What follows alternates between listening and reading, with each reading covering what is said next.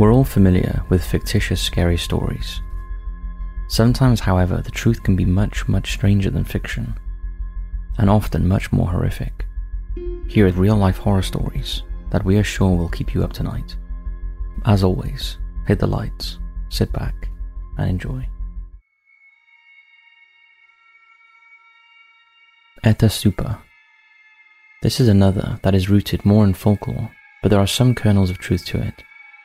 Across Scandinavia, particularly in Iceland, Sweden, and Norway, there are many natural precipices that jut out from the rocky landscape, which face directly onto the land below, which can often be just as jagged and rocky as the cliff face next to it. In prehistoric times, when the tales of rituals and old gods were whispered across the land, these cliffs, known as Ättestupa, were according to sources from the time the sites of some of the most upsetting and gruesome scenes history has shown us yet. Procopius of Caesarea, a Greek scholar, first documented the practice when writing about the Heruli, an early Germanic tribe who originated in Scandinavia, and there are many references to it throughout the religion's folklore. When elderly members of the tribe reached a certain age, they would be ritually taken up to the side of the cliff. When they reached the top, they would jump shattering their bodies on the rocks and earth below. This practice may have had roots in social or religious areas and has lived on in the folklore of these countries for generations.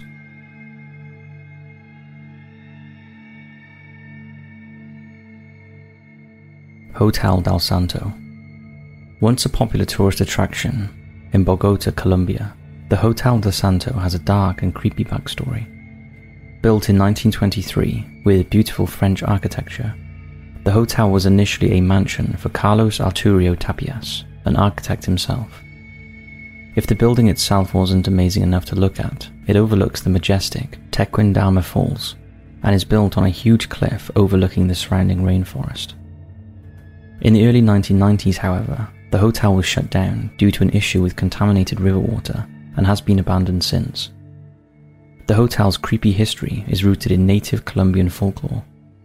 The hotel is allegedly built on a popular suicide hotspot, specifically for the native Muisca people, who would often jump from Tequendama Falls to escape being captured and tortured by the invading Spanish in their initial South American conquests, which saw them overthrow the Aztecs and Incas.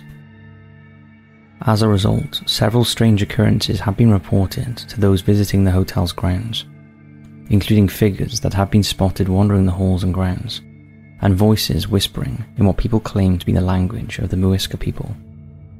Loud piercing cries have been heard from inside the rooms of the hotel, and at one point a woman was allegedly murdered there by a guest, disturbed by the things that he had witnessed in the hotel.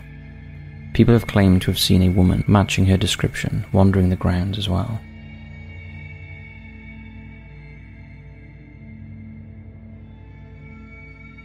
The deadly phone number.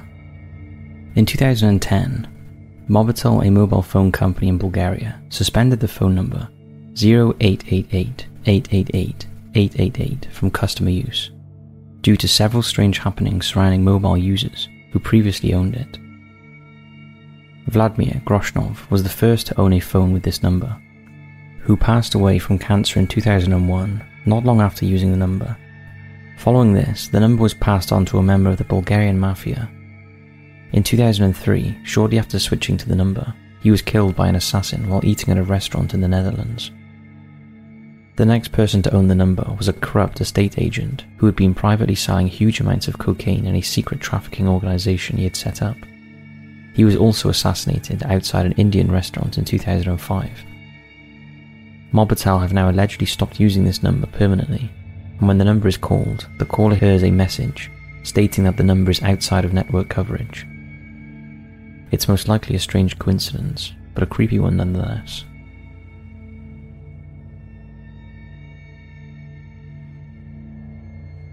Rainbow Valley for those who succeed climbing Mount Everest is an amazing achievement, and one that they can look back on for the rest of their lives. A little over 5,000 people have managed to reach the summit and safely get back down again, but for others, it's not that simple. Rainbow Valley is an area of Mount Everest located at 80,000 meters in altitude on the peak's northern ridge. Climbers who pass this section of the mountain will be met with the grisly sight of numerous dead climbers who have been unsuccessful in scaling this part of the mountain, giving the area its name from their brightly coloured jackets, oxygen supplies, and climbing equipment.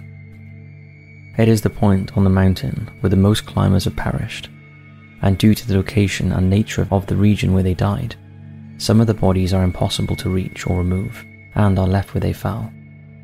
These climbers are likely to have been killed by running out of oxygen, falling, or harsh weather. A grisly sight for anyone trying to reach the summit of Mount Everest.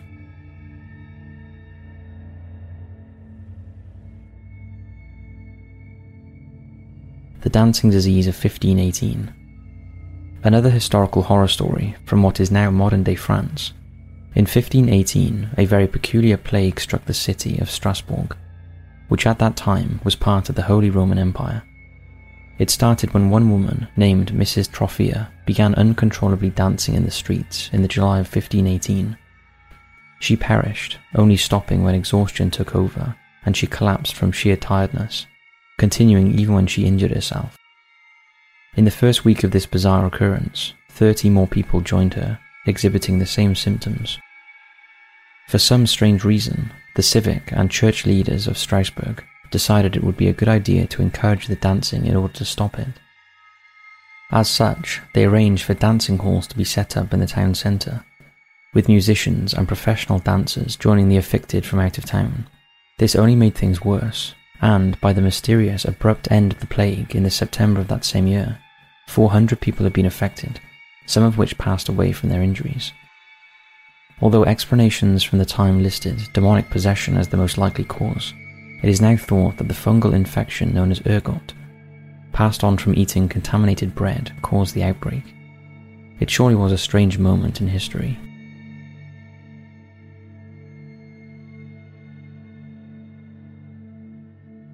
The knock. The idea of being in a space is likely mind boggling to anyone who hasn't been there but it seems there are moments in space that even the trained astronauts find tricky to comprehend. Yang Liwei was China's first man in space, who first went up there in 2003, alone in a spacecraft all to himself. As he was up there, at work inside the craft, he heard what he described as somebody knocking on the side of the craft. Looking out of the porthole closest to where he heard the knock, he could not see anything that may have caused it. It's certainly a terrifying thought, but the explanation may be rooted in familiar science. Theories have ranged from part of the craft contracting or expanding, to some form of space debris hitting the side of the craft. It's highly unlikely that some otherworldly being was responsible for the knocking, but it definitely piques the imagination, and I'm sure it was pretty creepy for Yang.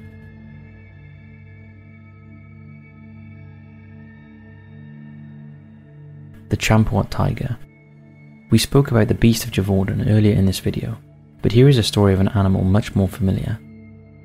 The Champawat tiger was a single female Bengal tiger who, towards the end of the 19th century in Nepal and India, was responsible for an estimated 436 human deaths.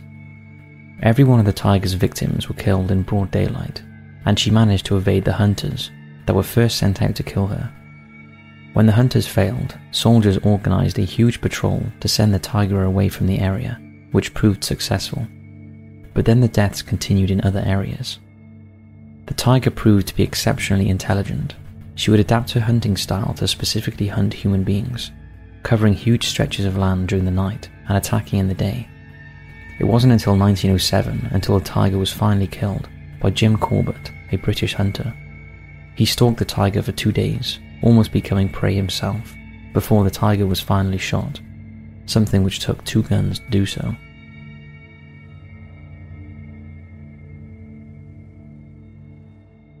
Major Henry Rathbone. It's possible that you haven't heard of Henry Rathbone before, but he was an indirect second victim of one of the biggest tragedies in US history, the Lincoln assassination. Henry was a US Army major, and the night Lincoln was shot in the Ford Theater he was accompanying him with his partner, Clara Harris. It was Henry who attempted to apprehend John Wilkes Booth after he fired, and was stabbed in the arm as a result after suffering several wounds. Henry and Clara soon married and had three children, but Henry was an unfortunate victim of severe survivor's guilt and could never get over that night in the theatre with Lincoln and Booth. Henry couldn't forgive himself for not being able to stop the assassination and descended deep into mental illness as a result, suffering torturous hallucinations. The family eventually moved to Germany, and on the Christmas Eve of 1883, a delirious Henry became violent with his family before hurting himself in the process. He shot Clara, killing her, and stabbed himself several times with a sharp knife, eerily recreating that fateful night. Henry was sent to an asylum where he spent the remainder of his life, passing away in 1911. He was subsequently buried in Germany, his body next to Clara's.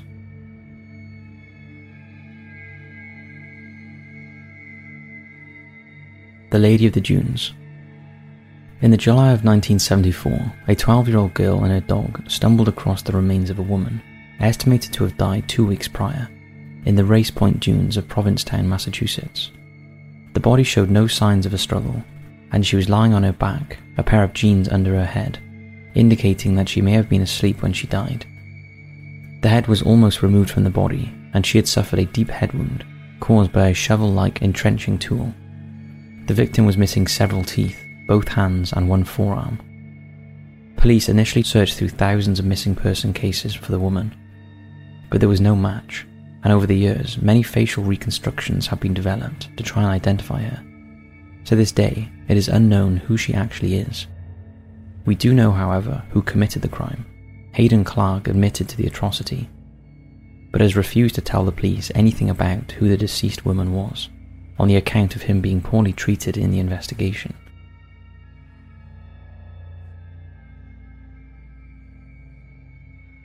Gen Sekine and Hiroko Kazama. This is a terrifying story from Japan about two dog breeders turned murderers. Gen Sekine and Hiroko Kazama from the town of Chichibu were highly reputable in their trade, but were also known to be shady with their business laced with crimes such as stealing, fraud, and associations with the Yakuza. Things took an even darker turn after one particular sale. Sekine was evidently adept at swindling money, but was bad with spending it, which resulted in tricky financial times for the couple in the early 90s. Two breeding dogs were sold to the company director of an industrial waste disposal company by Sekine in 1993 for 11 million yen. This sale was a scam, the female dog was too old to breed and was worth 100 times less than the selling price. When the customer demanded a refund, Sekine and his wife came to the conclusion that due to their poor financial situation, they were unable to pay it back. So what did they do? They killed him. He was in fact the first of four victims of these heinous crimes, where a similar series of events would take place. The victims mysteriously disappeared, killed by the couple, before being transported to the nearby mountains to be finally chopped up into unrecognizable pieces. What couldn't be chopped was burned in an oil drum. The couple were in 1995 eventually brought to justice when the disappearances were linked and investigated by the police. The evidence pointed to Sekine and Kazama, who were both sentenced to death. 16 years after the sentence was passed out, Sekine died from illness but Kazama remains on death row to this date.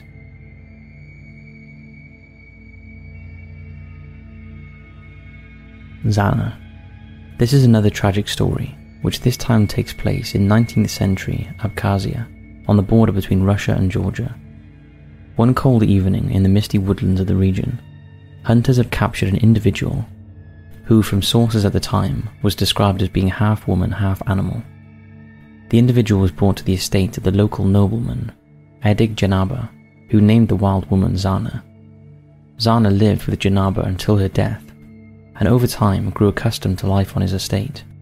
As she warmed to her captors, she was treated more and more like a person and less like an animal, allowed to walk freely amongst the people of the estate. Zana was unlike anything these people had seen before, however. She never once spoke, preferring to communicate in a series of grunts, howls, and shouts. She refused all clothing that was offered to her, and her two meter tall body was covered in a thick layer of hair, leading many to brand Zana as a Yeti or similar cryptid. She also allegedly possessed extreme strength and great athleticism.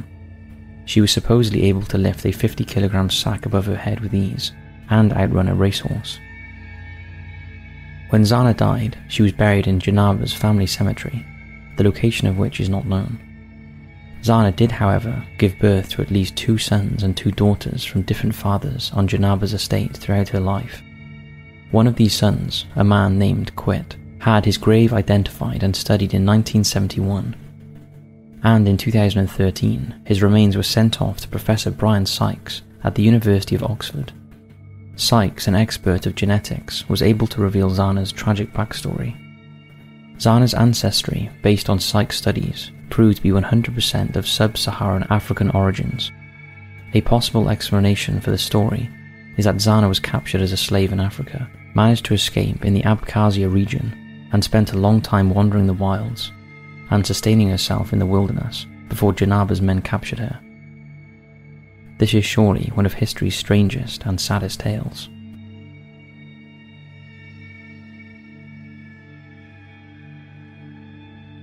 The eruption of Lake Nyos. Lake Nyos, located in northwestern Cameroon, is a large, deep crater lake which sits on the side of an inactive volcano. Underneath the lake lies a big pool of magma which causes carbon dioxide to seep into the lake water, converting it into carbonic acid. Tragedy struck in 1986 when the lake erupted, launching over one cubic kilometre of gas into the surrounding air. Firstly, the lake's water level dropped by about a metre after the gas was released, and trees from the surrounding forests were knocked down. A 100 metre tall column of water and foam built up, causing a 25 metre wave that crashed against the lake's shore. The invisible cloud of gas travelled between 20 and 50 kilometers per hour down the valley and into the surrounding villages, where the carbon dioxide suffocated any living being it came into contact with. This resulted in the tragic deaths of 1,746 people and around 3,500 livestock. A further 4,000 people managed to escape the gas, but many of them suffered dangerous respiratory conditions in the aftermath of the silent, deadly disaster.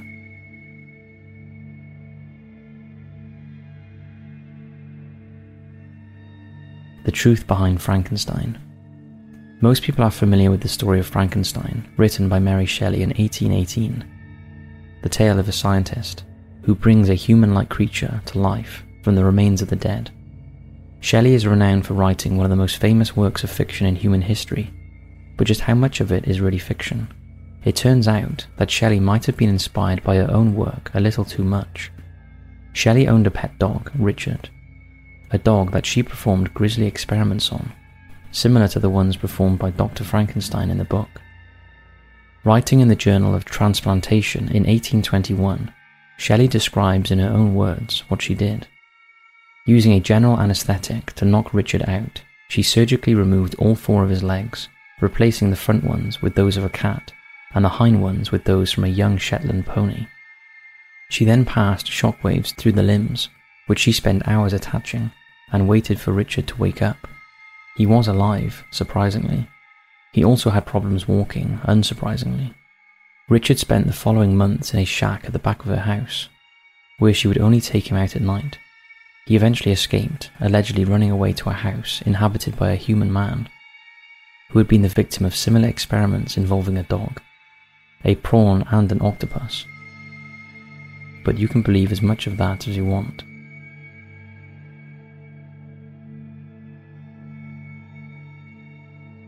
Plague riots. When the plague struck Moscow in the 1770s, all hell broke loose. The terrified citizens, furious that the authorities had imposed forced quarantines before destroying their contaminated properties, caused a great deal of unrest amongst the Russian people. The first riots took place when a huge mob of the infected broke into the Kremlin, destroying the Chudov monastery, home of the archbishop. The archbishop managed to flee to a neighbouring monastery, Donskoy, but citizens soon managed to capture that one too, killing the bishop in the process. Several of the quarantine zones keeping the infected in were destroyed, and the mob marched once again to the Kremlin in the following days, where the Russian military was waiting for them. The military opened fire on the rebels after they issued their demands of surrendering the lieutenant overseeing the quarantine process, and the mob was dispersed. Once the rebellion was put down, 165 adults were brought to trial, and the authorities executed the four individuals who had started the riots, as well as, strangely, the church bell that the rebels used to start their alarm. The bell was partially dismantled and left silent in the church tower for over three decades. It now resides in the Kremlin's Armory Museum.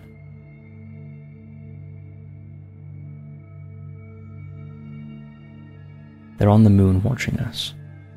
Finishing off with another creepy space story, this one surrounds the first American moon landing and astronauts Neil Armstrong and Buzz Aldrin, the first and second men on the moon. The initial moon landing had been the subject of many strange conspiracy theories in its time, many of which we've covered on Destination Declassified, but this one might be the strangest.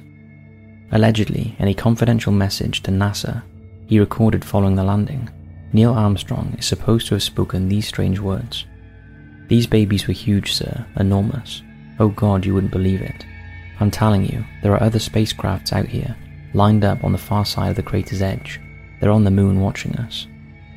Now, believe as much of that as you will, but it's certainly an unsettling message if it's true. Buzz Aldrin also claimed to have seen a light moving alongside the craft whilst on this mission.